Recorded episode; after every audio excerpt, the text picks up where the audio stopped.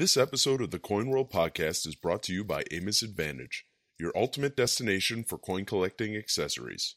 Receive free shipping on orders over $65. This is a limited time offer, so shop AmosAdvantage.com today.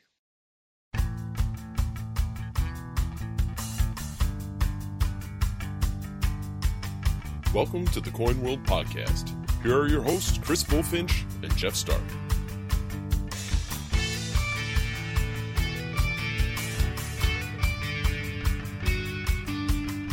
Welcome to the Coin World Podcast. I'm Jeff Starck. And I'm Chris Bulfinch. We have a great show lined up for you today. We're going to talk about how to get started in numismatics as a professional. We're also talking about new uh, 2020 $10 coins being issued to honor the 400th anniversary of the arrival of the Pilgrims in Massachusetts, and the first appearance of a 2019 W America the Beautiful quarter dollar in circulation. We also have a great interview with Ken Shaner of Osborne Coinage in Cincinnati, the oldest private mint in the United States. If you have been enjoying the podcast that we've put out thus far, and if you enjoyed this episode, remember to press that subscribe button wherever you get your podcasts. If you're listening to it on Apple Podcasts, you just click subscribe.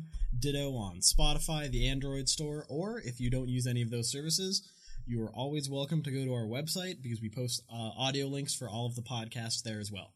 So remember, if you enjoy this and if you've enjoyed the previous podcasts, we really, you know, we, we need the support. We appreciate hearing from you. We appreciate any of your feedback. And please keep on tuning in. And if you have any friends, colleagues, family, anyone in your life who's interested in coins or who wants to learn a little bit more about numismatics as both a an industry and an intellectual interest, please don't hesitate to share this with them and please enjoy the rest of the show. So, leading off today's episode, we're going to talk about big news from the U.S. Mint. I've heard the saying that April showers bring May flowers, but what do May flowers bring? Pilgrims? Yes. Hey. Grown. anyway, so the U.S. Mint has announced that next year it is releasing a gold $10 coin to mark the anniversary of the Pilgrims landing the Mayflower, you know, the, the old uh, story there at Plymouth Rock. And this is rather startling because the Mint says it has authorization to do it from special congressional authority granted to the Treasury Secretary, and they're not calling it a commemorative coin. And you understand that the way commemorative coins work is they have to be suggested in a House of Congress, they have to be passed by by both bodies and eventually signed by the president. And this will have not gone through that process at all, but we're going to have a coin for it. The Mint says don't call it a commemorative, which to me, you know, Mike White, I believe it was at the Mint, said this is not a commemorative coin program and has nothing to do with any proposed legislation. In any event, the uh, the ten dollar coin is going to be twenty two karat gold. There's a silver medal that goes with it, so that's that's going to be a nice component to the program, kind of like how there were silver medals for the World War One hundredth anniversary uh, in 2018 and the uh, presidential silver medals. So this doesn't come from legislation in the sense that legislation has not passed, but there was legislation introduced in 2017 by representatives, uh, and a representative and a senator from Massachusetts, your home state. Mm. And that legislation, of course, failed. CoinWorld always reports about legislation as it's introduced. If it passes, and then that sparks the process to lead to a commemorative coin. So this has not gone through all that, but it's something that the Mint is going to issue anyway next year. Fascinating. It's good in honor of Easter. It's nice that they have a 22 karat gold. I think that that's a good. Uh, I think it's nice of them to provide that in honor of, of That's, with uh, Easter coming up. That's about as bad as my Mayflower joke. Yeah, yep, it absolutely was, and I'm I'm proud to own it. You know, Jeff, both sides of my family actually came over on the Mayflower. Interestingly, my dad's mom and my mom's dad are both descended. At least if the, the stories and the genealogy holds up, I believe they're both descended from Mayflower families. Hmm. So I uh, I feel pretty strongly about this one, obviously. So you're going to have to add that to your collection. I yeah, geez, I'm gonna have to scrounge up some money from somewhere and uh, get myself one. Well, speaking of adding coins to a collection, I have been on the look and I have not found any of these yet, but you can confirm Mm. that the 2019 W West Point Mint quarters for have- Lowell have been found, to be found in circulation. The program, which was announced just a couple of weeks ago, which we reported on, involved the minting of two million of each of the next five America the Beautiful quarters, the five that will be produced in 2019 at the West Point Mint, which is obviously notable because the West Point Mint. For its history, has produced almost exclusively bullion coins, though the 2019 W Lincoln cents being produced this year, there has been a little bit of a change in, in West Point's traditional role and capabilities. So the first 2 million West Point quarters were put into circulation honoring my native Massachusetts. They have now been turning up. They the program was announced and the official release into Federal Reserve facilities where all money enters circulation was on April 1st and it's unclear who found the exact first one. But online auctions began appearing for with these quarters in them right around April 9th. The first ones to appear on eBay and the Virtual Coin Show, which is a large uh, dealer and collector network on Facebook. The first posts began appearing on April 9th. So two people have now stepped up to claim the $5,000 award that was offered by the Professional Coin Grading Service, or PCGS, for the very first coin to be submitted for authentication and grading. They uh, created a contest which would give $5,000 to the first person who submitted an authentic coin packaged properly. There's a method of mailing it in and, and a couple of forms you have to fill out in order to do it. So the first person to get all those things filled out with a quarter mailed in will get $5,000. Now, this has actually resulted in a tie for two lucky collectors.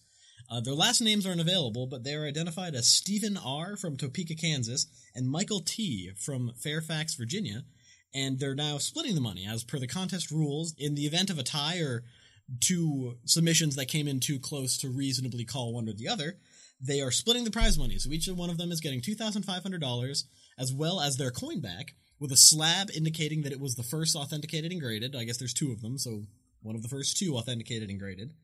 And the $2,500. So it's a pretty sweet deal for those two lucky people and it's it shows that you know those W quarters are out there. So start checking your change because those uh they're in circulation and already there's some up for purchase on eBay and other places if you want to buy them there, or if you happen to find one. You can also submit it to PCGS, and if you do it within within 45 days of the initial release, so April 1st plus 45 so days, you're talking mid-May. so mid May, if you manage to submit one of the coins by then, they will give you a an early find designation on your slab. They won't give you any money, but you will get a special slab that says early find to note that you found within the first 45 days. So there is still there are still opportunities for getting something really cool and unique from PCGS in regards to the West Point quarters.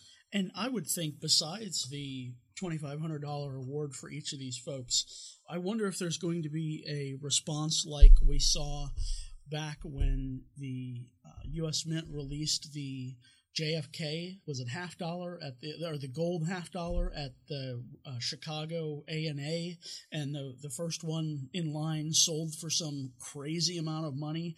Since there's only two of these items in that, can't call them unique, but almost unique slabs. I wonder if those somebody will make a bid out there for those, and what was initially a five thousand dollar reward now down to twenty five hundred dollars.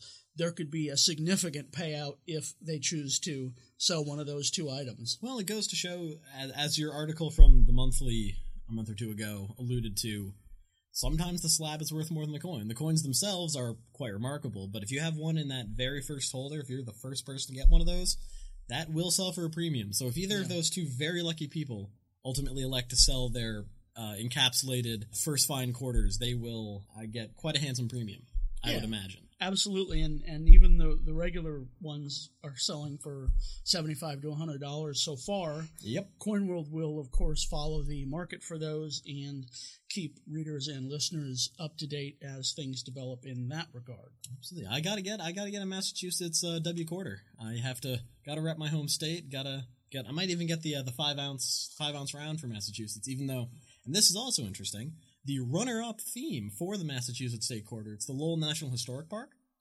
But it was actually almost the fisherman's statue in Gloucester, Massachusetts, which is the town immediately adjacent to where I'm from in Massachusetts. So Perfect. I, I we were close. We almost got our fisherman's statue, but anyway. So we, we've pick up one of explored your genealogy and your geography. it's- what else it's, now? It's all about me today. Yeah. the next thing we have is of course, our trivia question. To give the uh, listeners a little bit of a background as to how we develop these questions, CoinWorld, which has issued a bevy of absolutely fascinating products over its uh, long history, used to issue this. This I think would actually be a fun parlor and or drinking game. CoinWorld Trivia. It's actually a, it's a game of little trivia cards that are issued, and you roll a die. And the whole concept is, you know, someone pulls a card out of the out of the stack, and you can get them in different difficulties, and then someone rolls a die, a you know standard six sided die, and there are six questions written on each card, which, like I said, you can get from expert all the way down to to novice or beginner. You know, you roll a die and you pick a question. So what Jeff and I are probably going to start doing is rolling a die right here in the studio, but we do have a great question from one of the expert cards today. Now, Jeff, the U.S. Virgin Islands issued coinage under what earlier name? Well, I'm not going to say the answer now, but I do know the answer. And I actually had a discussion with somebody about these coins in the last six months or a year. So we'll be back a little bit later in the program with the answer and a little bit of um, exploration of that kind of item. Now, I want to talk to you about the item of the week. And a notable event in this week's history was the issuance on April 15th, 1920, of the first small cent from Canada released into circulation. Now, that year there was a changeover. Canada had from 1858 to 1920, they used large cent size coin just like the U.S. had used up until 1857. You know, they may not be the exact same size, but they're very comparable. And in 1920, they finally got to the point where it was no longer financially viable to issue the large cents, so they had to make them smaller. So 1920 cents, there's a large size and a small size, and it was on this day, 99 years ago, April 15, that the coin was issued the small cent. That must have been quite a jarring transition between a large cent and a small cent, because for the typical Canadian consumer, I imagine you want to go in with your small cents and, and go buy some, or your large cents rather, and you want to buy something, you get this tiny little thing and change. I imagine that, that in the same way that in 1857, when we switched over, there was some buzz about it. I have to imagine that that was quite an interesting experience for a Canadian consumer. Just as I think everyone in 2012, I think it was, when Canada withdrew the cent period, yep. you know, there was a lot of coverage, a lot of discussion about what will happen. Charities had uh, drives to get people to donate the coins so they could be redeemed.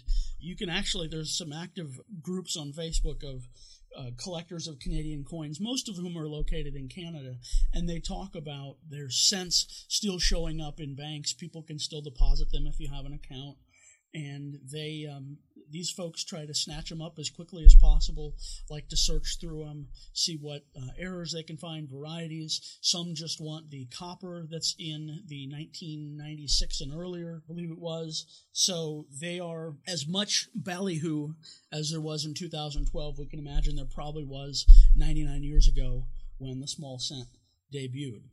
It seems uh, something of a more forward thinking policy than we currently have, wasting quite a lot of money and effort in producing one cent coins. But we'll I'm, see. We'll see if that ever ends up changing. But and I'm sure that at some point we'll take a deeper dive into that for the listeners. Oh, that will that will be a topic for sure. So let me transition now. Let me talk about one more thing from this week's issue. It's a tease. Uh, we're not going to tell you the whole story. You have to. Uh, such a tease, Jeff. I am. You have to subscribe to CoinWorld. It was a really fun story from our London correspondent, John Andrew. There was an auction house in Britain recently sold a bureau, like a, a drawer, a, a, you know dresser, and there were three hiding places in there, hidden drawers in there. Inside one of which there was a 14th century gold coin from France. Wow. Really fun, really fun story had relatively marginal value in the grand scheme of things. It wasn't, you know, it certainly wasn't a um, six figure item, but it's fun to see how some of these pieces escaped location until now. It'd been in the family for something like 100 years and it came up for auction. The coin did quite well. So you'll have to read Coin World for that story. You do not have to subscribe to Coin World to get the podcast, but you do need to subscribe to the podcast to get the podcast. So Absolutely. make sure you do that. And so you also don't have to subscribe to the podcast to see the social media content that we feature as well. We feature content from all across the numismatic internet, and I believe Jeff has two posts from Facebook and Twitter for Yes. us today. Absolutely. So the piece from Twitter was really fun. Uh, user at Wang5581 forwarded an announcement from the Smithsonian. And of course, the Smithsonian has the National Numismatic Collection. There's quite a bunch of items in the collection. Some are on display, some of the highlights are on display. A lot is available electronically, and some is just in the in storage for um, future potential access. So, one thing that the numismatic collection has are a couple sets of Chinese and Asian banknotes and fiscal documents. The Smithsonian tweeted out they have a few Chinese currency projects that really need help. Do you have a friend who reads Chinese characters? Or you may have a Chinese language department in your school. Please help spread the word. So you go to the um, project page in the National Museum of American History, and you can see that there are something like 6,000 Chinese notes and paper objects that they're trying to get translated, and the staff just doesn't have the time for this. So this tweet helped raise awareness and invite folks with that knowledge to help the museum, help expand numismatic knowledge. For that reason, I thought we should highlight it. Oh, that's wonderful. It's it's great to crowdsource information like that, where if you need help with a project, you need something, or it's a piece of knowledge you don't happen to have, you can go online and put something up. And if someone happens to know and is generous enough to share that, I think that's a wonderful initiative. It'll give someone the opportunity to really explore Chinese currency and, and leverage their, their knowledge. So people should absolutely you know engage with that and, and see if they can help out the Smithsonian at all. That's great. Ab- absolutely, and, and again, furthering the hobby. The other fun thing this week that I'll share with you is on Facebook. The Royal Mint announced that the Great British Digital Coin Hunt is back. Last year, 2018, the Royal Mint came out with a series of circulating commemorative 10 pence coins, and these have A to Z. Each each one represents a different letter of the alphabet and shows that letter of the alphabet. And they were issued in circulation, about 110,000 mintage of each fairly low mintage. So, for those who want to play along and try to digitally collect the coins, the digital coin hunt was developed last year, and the Mint has brought that back for this year to where you can look for clues hidden among the pages of the Royal Mint's website. And every day they're sharing two clues. It's started uh, last week, I think last Wednesday or Thursday, and that's going to go for about two weeks. And then there'll be uh, prizes given, and it's all sorts of fun to become familiar with the designs and learn more about UK coinage and history. Oh, that's fantastic. Sounds like a great initiative. It's funny the great digital British coin hunt. That's you know we have the great American coin hunt, and now we have yeah. It seems like it's a longer standing program, but that's that's still interesting. One's tangible and one's digital, and, and there's fun regardless of how you do both, it. Both programs work well. So now it is time for us to answer the burning trivia question that we have, which was the U.S. Virgin Islands issued coinage while under what earlier name? Jeff, what So- was that earlier name? probably last year at the ANA, I think it was, I had a, a brief discussion with Coin World columnist or former columnist John Kraljevich, and he suggests that this area of coinage should be added to the Red Book. Now, I haven't checked. The new 2020 Red Book just came out. It should be added. These coins were issued for the Danish West Indies. That's correct. And so now we know U.S. Virgin Islands. We can get into the history of how America came to take that land over, but they are, for all intents and purposes, colonial American or early American coinage because that territory is now American. It certainly would provide a another avenue to collect U.S. coins. If you've already got your VAMs, you already have your your 20th century typeset or whatever. This is another way you can expand the collection. You know, Philippines, Danish West Indies, lots of cool stuff. So Danish West Indies is the answer. More the history of of that, not only that time in world history, but that time in the history of U.S. coinage production is very interesting because the Dutch still controlled the Danish West Indies as they controlled the Danish East Indies and a lot of places in Southeast Asia and the island chains and things. These are sort of an analog to, or analogous to, the coins that the United States produced for the Philippines. Mhm. While we, you know, between 1898 and 1947, while we had control of the Philippines, we minted coins for them.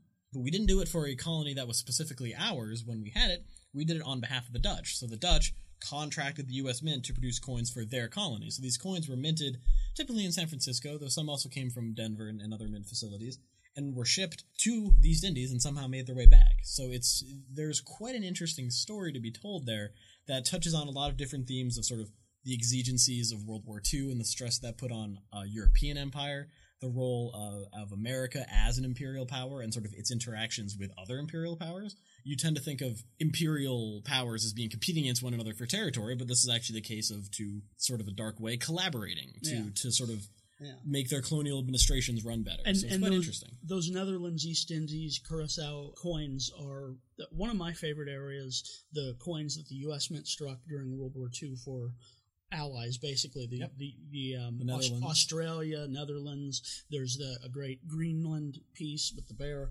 All sorts of fun stuff. We're going to have another trivia question next episode. But remember, you are welcome to ask us a question. Our contact information is available through the podcast page online at coinworld.com. Send us your question. We'll be glad to answer it. Maybe you'll hear yourself in the next episode. So, our question today comes from Joshua Long, the proprietor of a penny short coins. He describes himself as a small coin dealer and a numismatic addict. Aren't we all? We Guilty could- as charged. We could definitely use a support group for that. He wanted us to know, and was curious to know, as a lover of all things numismatic, it has become my passion, and I wish it to become my profession. To my knowledge, there is no certification or degree to obtain. What advice would you give to someone who wants to work in numismatics professionally, possibly for one of the top coin companies, CoinWorld, PCGS, NGC, and you know the big the big names in the hobby? That's a wonderful question. This is the great thing about the hobby is, and I don't know how old you are, Josh, um, but regardless of, of your age, there are many entry points to get involved in the hobby and translate it to professional experience. I kind of stumbled into it. I had always wanted to write, always been involved in writing from the time I was in third grade to today. And my last year of college, I had Red Coin CoinWorld in between there. I, I remember getting a subscription back in 1995 when the Double Die Cent was big news and, and reading about the state quarter program as that was coming out and everything. So I went to the local library and I picked up CoinWorld and saw that they had an internship. I knew I was graduating, and I'm like, hey, this internship it pays. I don't know where Sidney, Ohio is, but I know I have an interest in coins, and it it's a passion. You know, coins are a passion, writing's a passion, and so I applied. And long story short, I did too good of a job because my last day here, the editor then said, "Gosh, we want to hire you. We got to wait till." Uh, the next calendar year, budgeting, all that, uh, but you can do some freelance in between. And so I went back to St. Louis uh, after uh, the 10 week internship and I did some freelance and eventually came back here and started uh, February 9th, 2004. So it's been a full 15 years. That track, minus the internship part, because CoinWorld hasn't done that for a decade now, but that track's very similar to how you landed here. I did. I had been a CoinWorld subscriber for a number of years. I think I subscribed late in middle school, maybe into high school. From for, so for me, that would have been around 2008, 9, 10 ish. I'd first read a copy of Coin World in the mid aughts, probably shortly after you got there, Jeff. And I'd been a, a monthly subscriber, so I received the monthly, not the weekly. But I, I read it every month, and I, I enjoyed it, and I you know it helped me learn a little bit about the hobby, and it really kind of fell into my lap in a weird way because I was a senior in college. This was last year, so because I'm quite new here, been working here about six, seven months, and I had gotten a copy of CoinWorld Monthly, and I had brought it to my thesis desk where I was working on my honors thesis um, for my history major. So we touch on what is best to study for this type of thing in a minute, but I majored in history, which is pretty common for people in this line of work. Anything writing intensive or in the humanities dovetails well into this kind of work. And uh, Bill Gibbs, our editor, had written a column sort of pontificating about ways to attract young people to the hobby. And being that I was 22, I think I was freshly 22 at the time, I sort of fit the description of the type of person that Bill was seeking to attract or whose interest he was seeking to speak to in the column, and he did quite a good job. But I had a few thoughts about it, as as anyone might, and I decided to write a letter to the editor. I really didn't think it was going to go anywhere. I just opened up my laptop, and keyed up an email. You know, the contact information for everyone is at the front of the magazine so it's easy to get. And I keyed up an email to him, and I basically sort of brain vomited most of my thoughts and tried to make them relatively coherent. Well, that sounds delightful. Into yeah, it was um, it was quite something. I basically just put down a bunch of my thoughts into a few paragraphs, what would amount to the equivalent of a page or two. And I just sent him an email, really thinking that I might get a thank you for your interest. We'll take it under advisement. That's about as far as I thought it was going to go. And then lo and behold, Bill emails me back that day and says, you know, I, I like what you had to say. Can we publish this? And I, you know, I was uh, editor of my college paper, I had been, and I wanted every opportunity to get my name in a print that I could, so I said yes. And then I asked if there's any other work to be had, uh, mostly because I was curious about professional opportunities, and I also just, you know, needed beer money. You know, so I asked if there's any more work, and he started giving me freelance assignments, similar to you, Jeff. Uh, he gave me a few freelance assignments, which I completed alongside my schoolwork. And I graduated in May, and he happened to mention shortly before I graduated that there was interest in hiring a new editor onto the staff here in Sidney. And he invited me out to interview. I went out in midsummer, and Labor Day weekend of 2018, I, I got a job here. So yeah.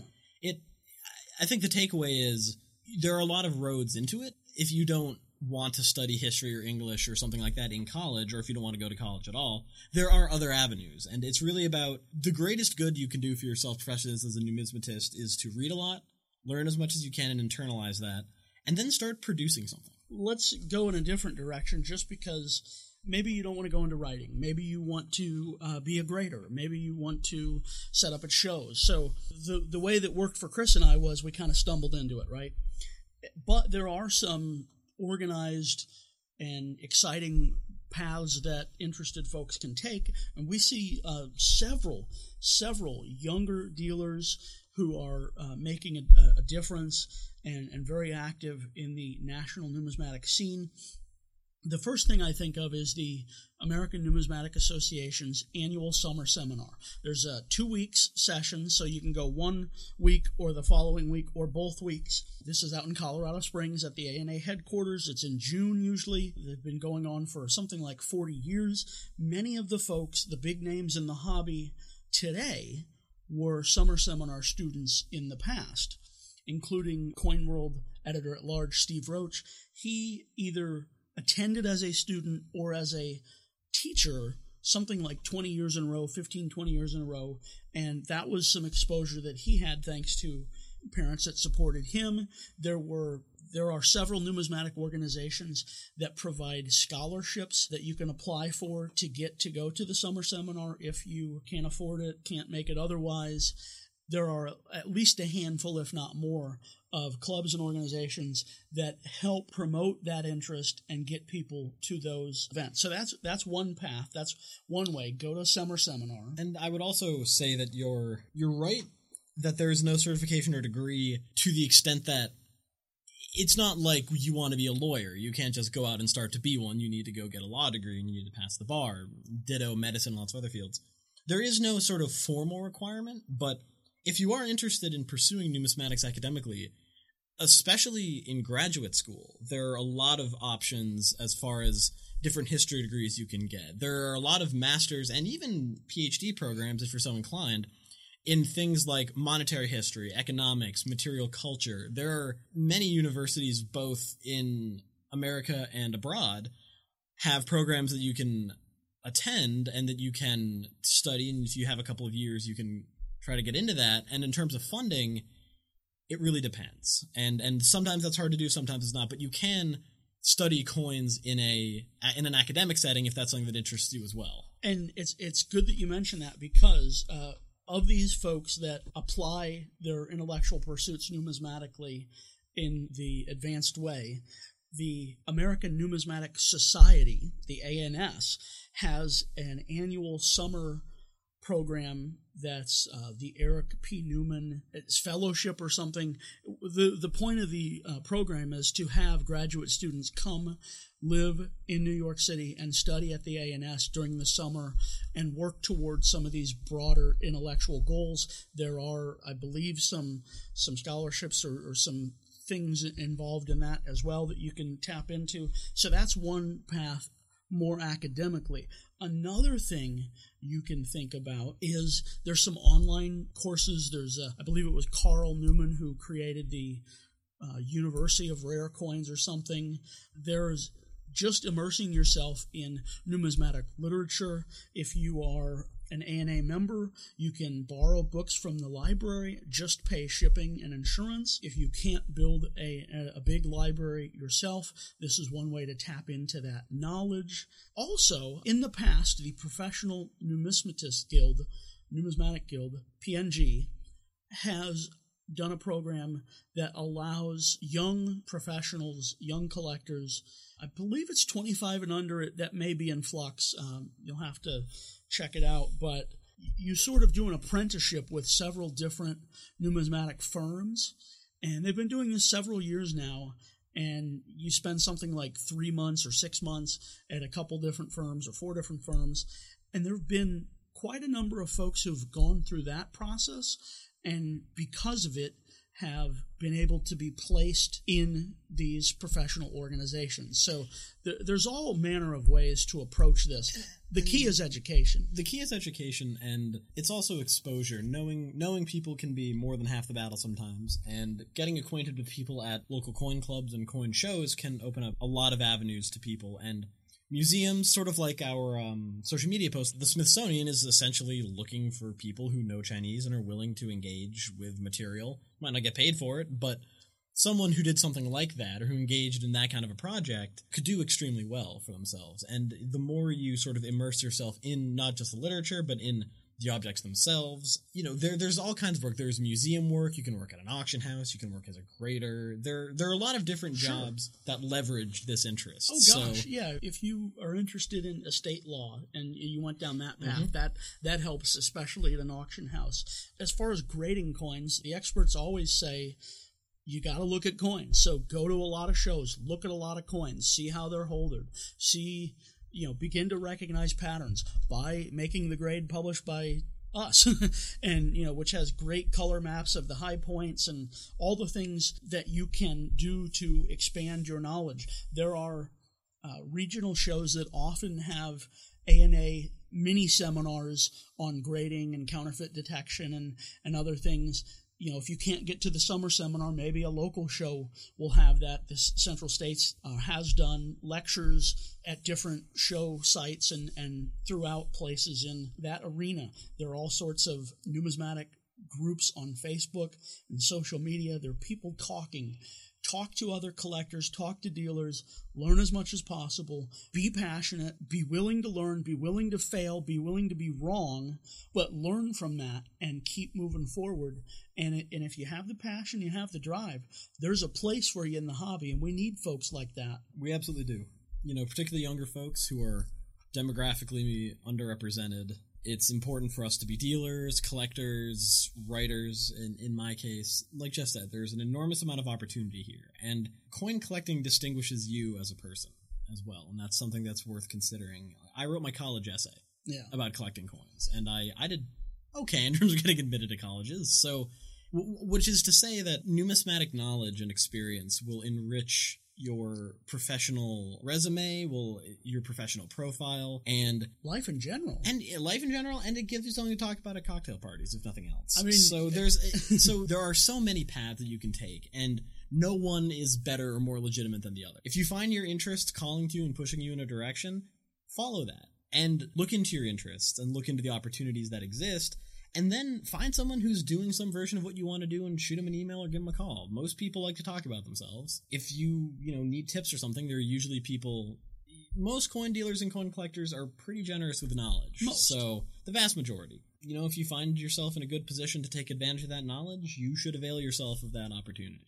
And anyone who has a similar question, avail yourself of the opportunity to ask us. Absolutely. And we'll be glad to answer it in a future episode if you're so chosen. We need questions, and our contact information is easy to find. Please send us a message, and you know you might even get your question answered by us. Amos Advantage is a proud sponsor of the Coin World podcast. Whether you're looking for numismatic books, storage, or cleaning supplies, Amos Advantage has you covered. Visit AmosAdvantage.com today. And now, back to the show. On that note, please enjoy our interview with Ken Shaner of Osborne Coins in Cincinnati. We talked to him for quite a while about the work of the oldest private mint in the United States, so please enjoy. So, joining us today is Ken Shaner, Director of Sales and Marketing for Osborne Coinage in Cincinnati, Ohio.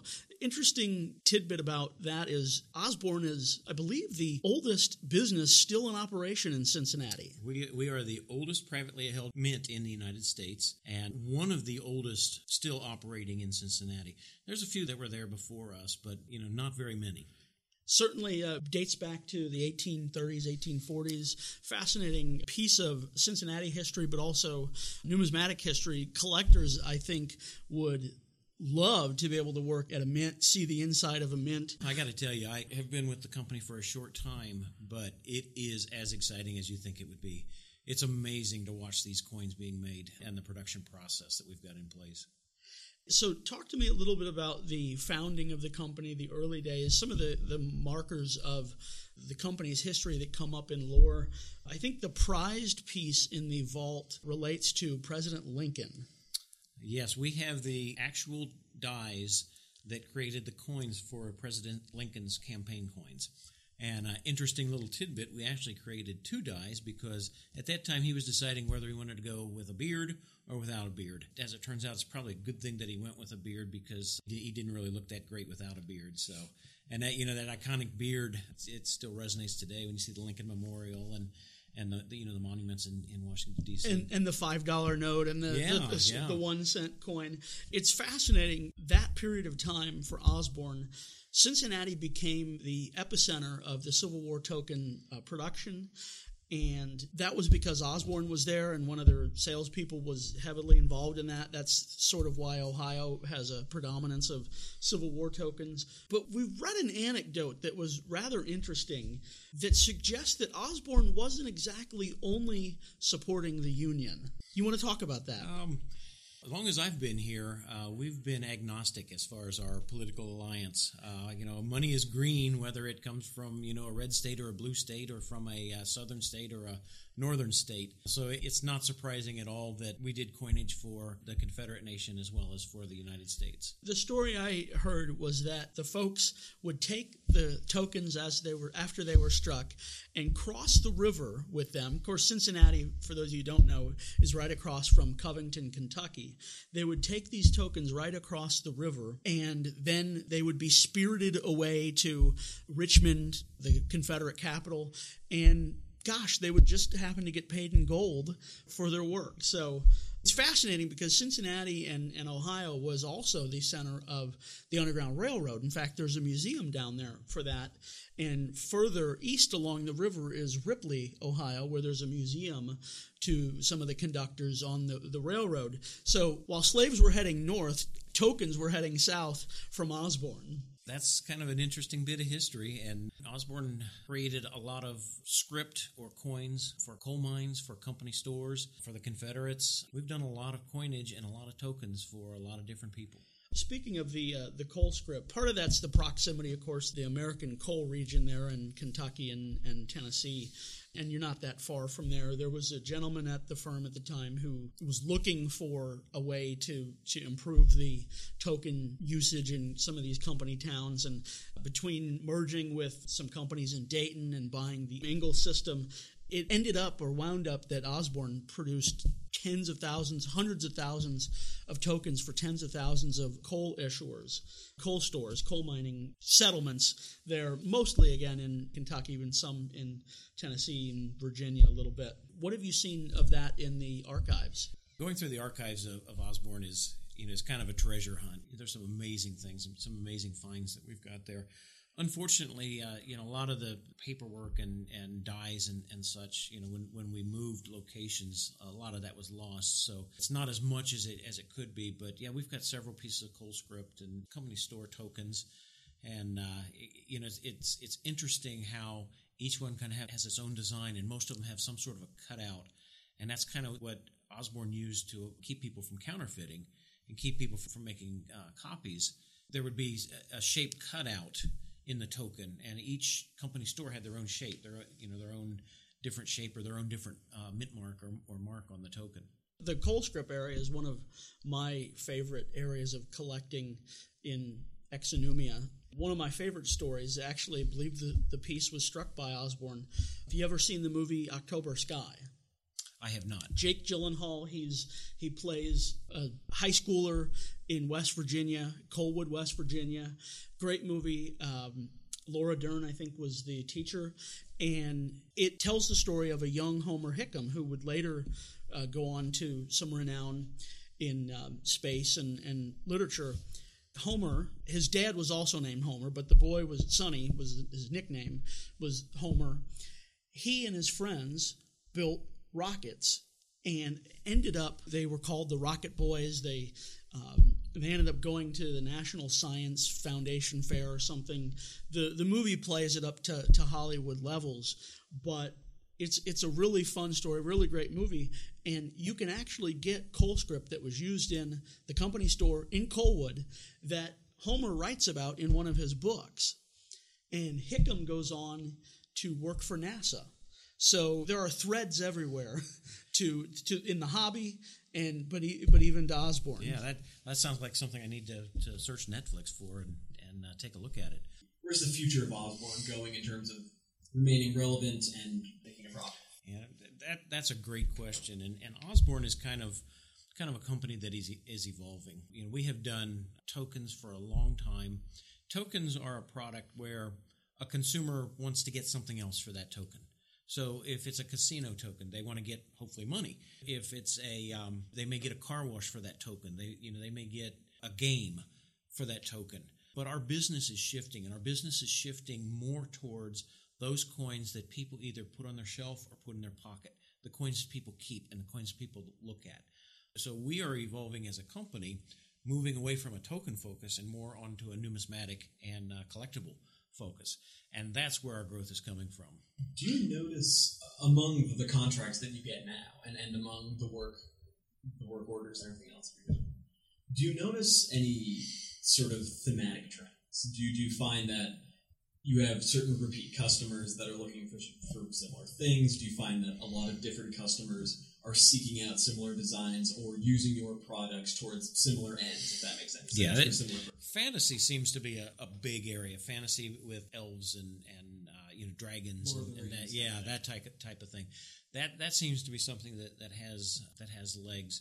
But really, a, a lot of what we're seeing and a lot of requests that we're getting are to tie some of the designs back into an actual coin. So whether you know whether that's a uh, another country backing, or you know, or, or something that, that would be done for another uh, for a, a, currency. So it, it, would be it would actually have the the blessing of of a country, and so you could actually spend it for you know for a, a dollar or whatever you wanted to do, but that'd be silly. So we're you know we're we're seeing the customers ask for that. And we're seeing a lot of customers that are asking for nostalgia.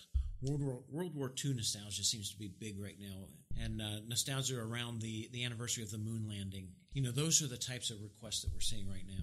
World War II, you talk about the nostalgia for that. Uh, it's funny because that's probably the high water mark, would you say, of Osborne production, production capacity. It was in the hundreds of millions, if not billions, of pieces that Osborne produced and, that was red and blue tokens for the Office of Price Administration, OPA tokens. So, interesting story uh, about that. Osborne had just ordered several train loads of metal that came in, and then President Roosevelt basically put a ban on manufacturing of anything that wasn't for the army or for, or for an armament. So they had this metal that was that was kind of you know sitting there, and they couldn't use it. It was basically locked up. Fortunately, the company was able to to get the contract for the uh, the OPA coupons, and those are actually made out of a fiber material. Mm-hmm. Um, So it you know it was a little different process for us. But at, at that time, we were we were working twenty four hour shifts, uh, seven days a week, and the tokens were going out by the train by the train load. Uh, you know, just an amazing amount. And and we did all of the the coupons for the United States and for Canada during World War II. And I, I think you can go to any coin show in the country and find them by the trainload now uh, as neat little relics of, of World War II history. yeah, and, and they were I mean they were really tiny, so it's it's amazing to me that they they've lasted this long. And it, you know, with it being fiber, they're you know they're not really as robust as a as a coin would be, but you, you do you do still find a lot of them around. Definitely notice that they do tend to absorb dust. Yes. I found them. I found them taped to sheets of paper. I've just found them in bins, and they they definitely interact with the environment in a different mm-hmm. way than, Definitely. than a traditional metal coin. They're they're fun. It's funny you mentioned President Franklin Roosevelt because the story goes, I hear, have you heard this? Osborne at the time did not and, and really never has done much in the way of retail business. You know, I call up and I want to get something from you. It's it's you provide from other suppliers. They did a series of presidents, and as new presidents came out, they would seek permission to put them on these little medals or medalettes. And the story goes that they sent a request to FDR, and he quipped basically, um, I should hope you don't issue a set without me.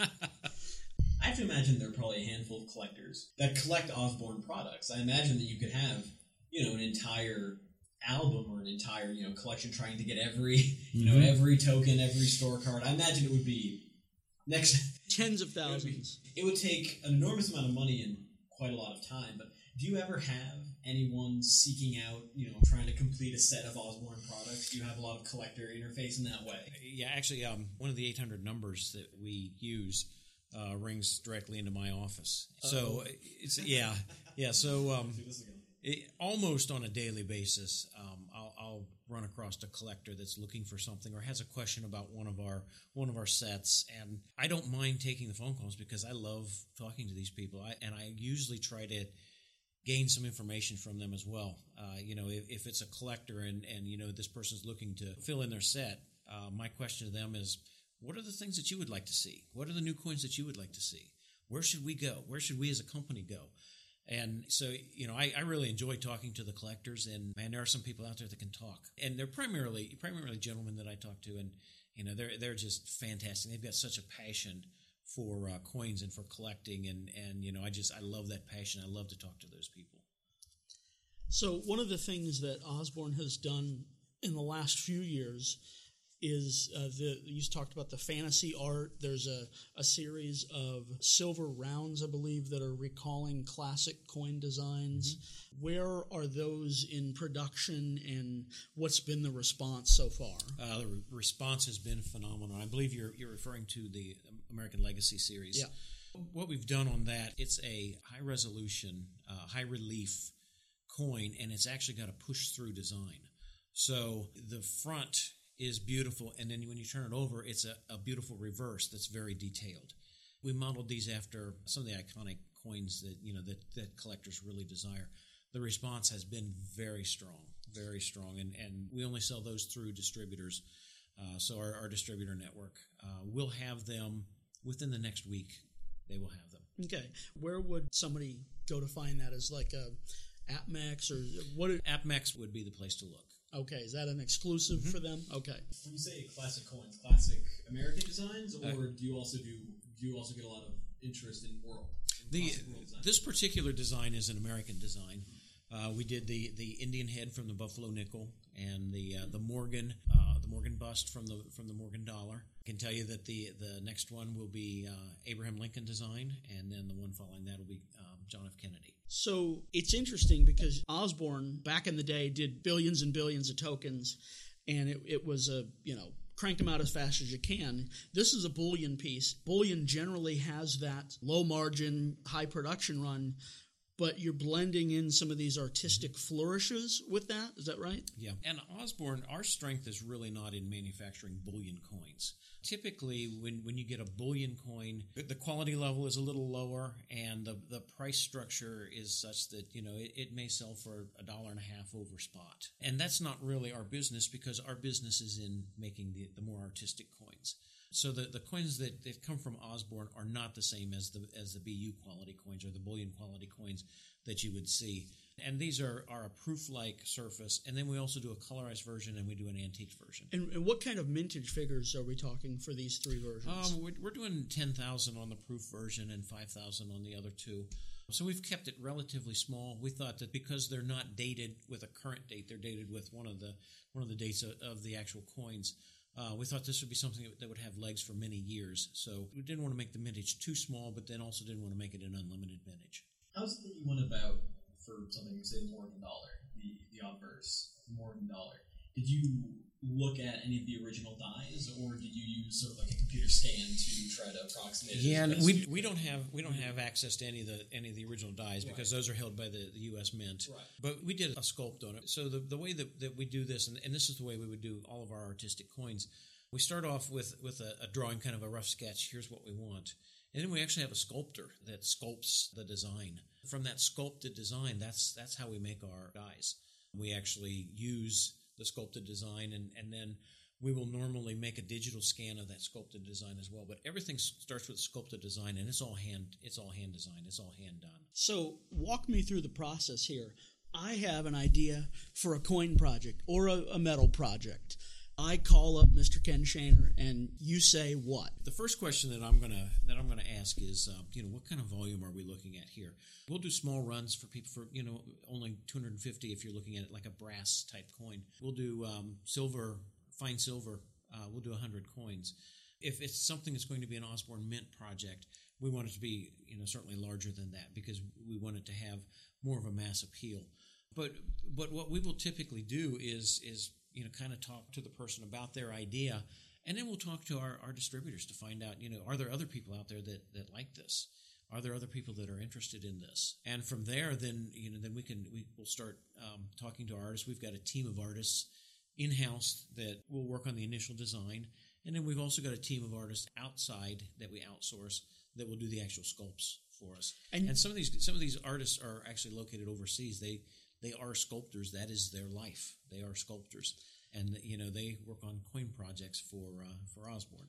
So, from idea to actuality, holding it in my hand, what uh, what's the average time frame? Uh, typically, you're you're probably looking about uh, six months from the from the initial concept through the artwork and then through the minting process. You, you're looking at about six months. So, you know, if you want something for Christmas, we should start working on it now. Okay, I will um, get back to you real soon with that. I'm, I'm kind of looking forward to being able to collect five Starck coins. You know, we'll have uh, different denominations with Jam and Jeff's bust on it. So, that well, well, they've like that. They've already chosen one topic. Had the topic chosen for them, I guess that um, a Starck coin would have Mountain Dew. But I, w- I would, I would, I would, uh, I would love. You've done the the Big Mac. So what? What's I, I, don't need to do a start coin. I have I have I have the series. Well, I, I, I will just say this. Um, because of non disclosure agreements, I'm not really allowed to, to say anything specific, but we've got some amazing things coming out. We've got some of the. Um, some of the, the things that, that you talked about earlier that buyers are looking for, that collectors are looking for. We've got some of those that are right in the wheelhouse there and uh, some amazing things. So, uh, you know, stay tuned. it would be an interesting way, I imagine, to marry different designs too. Like if you love the Flying Eagle cent and the Walking Liberty half dollar, you know, the the, the obverse and the reverse, you know, you could just pair whatever U.S. U.S. or world coin designs Sure. you want. I could put a You could frank- a U.S. Eagle on the back of a you know one of those sower uh, French coins. Yeah, you have a sort of a Frankenstein piece, just pieces from everywhere. Do you find that you do more business when metal prices are lower or higher, or is there really not a strong correlation between metal prices and the kind of ordering and the kind of volume you guys ultimately produce? we don't see a lot of difference in it. You'll see um, you'll see people move uh, maybe from from fine silver to copper. You know, when when silver gets too high, um, they, they may move down a level. but we don't see a, a lot of difference there. There's a difference in the pricing, of course, because uh, you know the spot price is, is based on when we coin the project. So there there is a difference in the costing, but it's really not at the volume that our distributors are buying. It's really not a you know it doesn't make that big of a difference for them. So if you brought me into Osborne and said, "Here's the place. Look around." I go out on the production floor. How many presses are sitting there, and how how much uh, how much act, action is going on, and is it um, you know one one day a week, or what are we talking? How busy are Uh, things? Osborne is busy every day, every single day. We've got projects going, and typically we'll we'll have about uh, forty presses running at any one time. The presses range from a token press producing millions of tokens to a, a numismatic machine that is producing you know three tokens in a minute, Yeah. uh, or three three coins in a minute. So it depends on the coin that you want. how much of a market remains for things like car wash tokens and some of the you know I- i know slot machines they've gone to ticket in ticket out so you know that business is sort of if it still exists at all is definitely in the sunset phase Right, we're completely out of the casino business. There's a lot of regulation required in the casino business, and, and because of the card in card system or the ticket in, there just wasn't enough volume there to warrant the the red tape that you have to go through to be a part of the casino business. So we are out of the casino business, but we still do a lot of tokens, and actually that's an area that's growing for us. Because if you look at a car wash, for instance, let's just use an example. Are you going to use quarters or are you going to use tokens? Well, if you use quarters and someone buys a dollar's worth of quarters, they're going to walk away with you know one of those quarters in their car and you'll never see it again. If they buy a dollar's worth of tokens, you get they get four tokens. That token is going to come back because that customer is going to have to come back to you, or it's going to get lost in a drawer. So that car wash Free money. has just made twenty five percent more.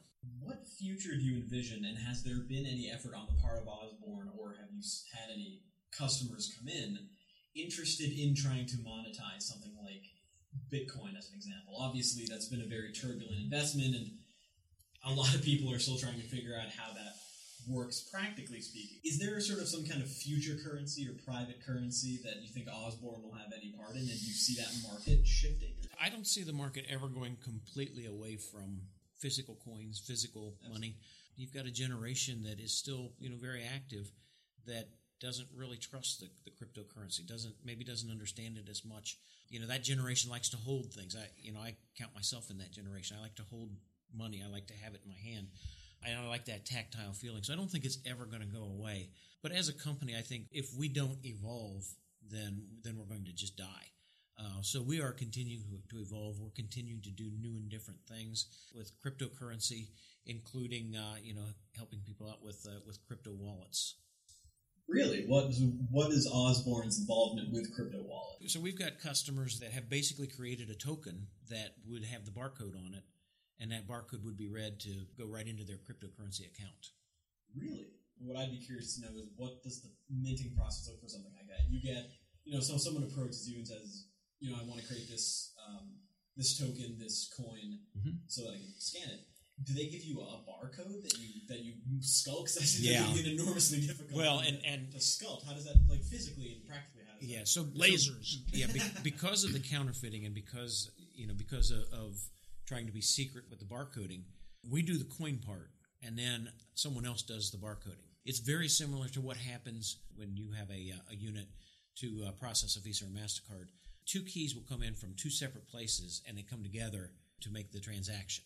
And and it's kind of a similar philosophy. We only make part of the transaction; the other part is made by someone else. Interesting. So so you supply planchet? I I'm, I'm fascinated. by Yeah, it's really a coin. I, it, it's really a coin that, that we would supply, and then someone else would would supply the wallet that the coin would fit into, and then someone else would do the etching on, on the coin for the barcode. Huh. That's absolutely fascinating. um, I guess I, it hadn't occurred to me that, you know, even if you're not putting physical money down, you're using a coin to scan. It's interesting because I think that there's this strong association, and it's absolutely an understandable one. There's the strong association that I think a lot of consumers have between a credit card and, and scanning, but it's clearly coins could function as a credit card. Absolutely, absolutely, and and they also function. You you see uh, coins as gift card. If you've been to a Target, you've seen a coin that is a, a gift card. It's got a barcode on the back, or it's got a QR code on the back. Yes, absolutely, coins can can still be used even in the electronic currency world. Do, Awesome. do you think that that will be a section of the market that will expand? And do you think that we're going to be seeing more of that? I'm not really sure on that one. I, you know, I, I'm not sure if it's if it's just something that people are are kind of trying to see if it works or to see how it works, or if it's really got legs for longevity. I, you know, I, I think it's something that we're we're still trying to figure out. It strikes me as a very unique marketing tack. You know, if you want someone to use a gift card to buy a gift card, and if you give them a big silver coin, and, you mm-hmm. know, it, I don't know. I, I think I'd certainly be as interested in that as I would be in a little piece of plastic. Yeah. I know. I think Well, and, and, and that's the idea. The idea is that if a company is going to, to put their logo on a on something, some sort of a vessel, you want it to be something that someone's going to keep and someone's going to hang on to. And you know, cards by their nature are disposable. Once once a card is, is gone, it really has no value and it has no use and it typically gets thrown away. A coin still has value. There's still, you know, there's still metal there, or if it's a fine silver piece, there's still the value of the metal. Coin still has value, even even when the value of the electronic piece is gone. That coin is still a collectible. That coin is still something that someone wants to hang on to. And the way we see it, that's that company's logo that hangs on for quite some time. Absolutely. And, and artists could easily pick up commissions designing, whether it's for a corporation or it's for a club or whatever it's for. You know, it strikes me that that provides a number of interesting medallic art opportunities Right. to, to start to contribute. It- and the- And the crypto the uh, crypto coins that we have done are extremely complex, extremely complex designs. I can imagine. And and I mean, it, it wouldn't be you know just a, a standard um, two dimensional you know logo type die. It's there's different crevices and nooks and and I mean they're, they're Literally. yes, absolutely, and, and they're beautiful. You know, they're beautiful, and, and it is something that someone would want to keep, someone would want to hang on to. Given Osborne's longevity as a company and their sort of impact on Americans' pocket change, whether directly or indirectly, I mean, you know, all those store cards and, and tokens for the Civil War and things, you know, those circulated. So Osborne has had an enormous impact on, you know, the, the way that we as, as a nation, and in one case, you know, two belligerent nations at one point, as, as we discussed a little bit. Has there been any effort to maintain the dies at all that were once used? If you had a catalog of the dies, unto itself, I think that would be a fascinating resource. Yeah, we, we have we have some of the dies. Um, we have actually sold some of the dies for some of the iconic collections that um, customers have requested. So we've actually sold some of the some of the dies, and they're collectors' pieces in themselves.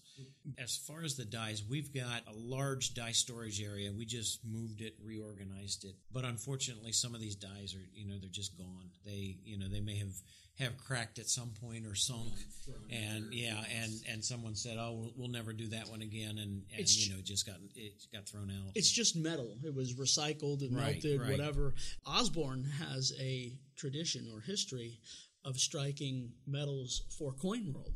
Coin World issued a series of aluminum pieces in the mostly 80s, I believe 70s and 80s, and early into the 90s. More recently, we've done some projects for shows.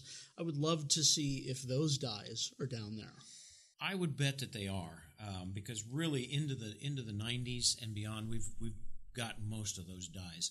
So I would think that the, that they are there. Uh, I'm not sure if they're functional or not. We'd have to look at that. Absolutely, I, I could I could find those for you. So I, I can get my own personalized gold edition of the. I'll buy the gold of all these different metals that we came out It'd with. be interesting to have contemporary series of these things, you know, restruck in whatever metal you wanted. I'm also curious, um, you know, as the dies as a historical resource and then the history of Osborne as, you know, a significant component of the history of at least the Midwest. What interface do you have with universities, museums, other institutions? Do you find that there's a lot of interest in trying to sort of leverage Osborne's history and its sort of socioeconomic impact? The in- primary uh, uh, arrangement that we have with museums, uh, we've got some pieces, some actual presses at the Cincinnati Cincinnati Museum, but we we haven't really done a lot as far as working specifically with the museum. Some of our, you know, obviously some of our coins, some of our, our pieces are in the Smithsonian and you know different museum.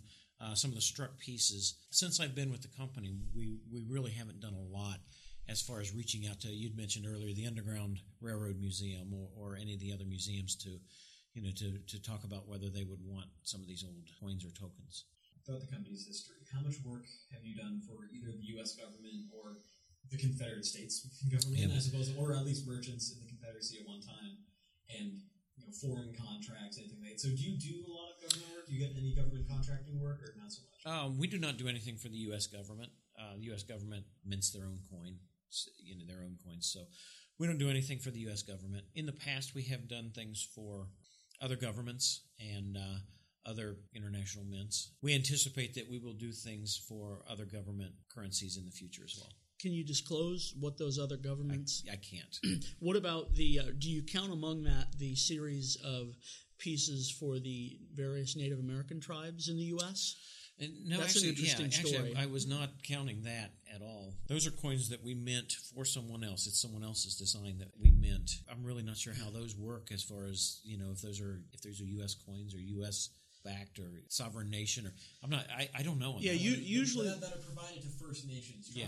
First Nations tribes have have contracted the Osborne Mint to produce tokens for celebrations. Or Well, there there there there there have been a couple uh, companies internationally who've coordinated the release with the organizations of native residents to come up with the designs, to issue them in their name, to distribute them in the different areas of settlement, and then also be sold into the international market. That's what I'm talking about. That dovetails in a really interesting way with the Native American one dollar program because tribal representatives from different nations, you know, weigh into the U.S. Mint and the, the CCAC's decision making process about that. So I, that's fascinating. Yeah, and I don't have a lot of information on that. I, I, I don't know how the process works on the back end. Um, the only thing that I know is that Osborne is on the coining side of those. We've talked about the museum activity.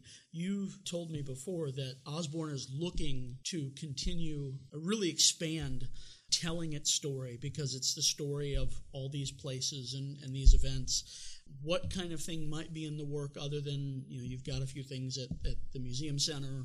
At this point, we don't have any kind of plans with any kind of museums or anything like that.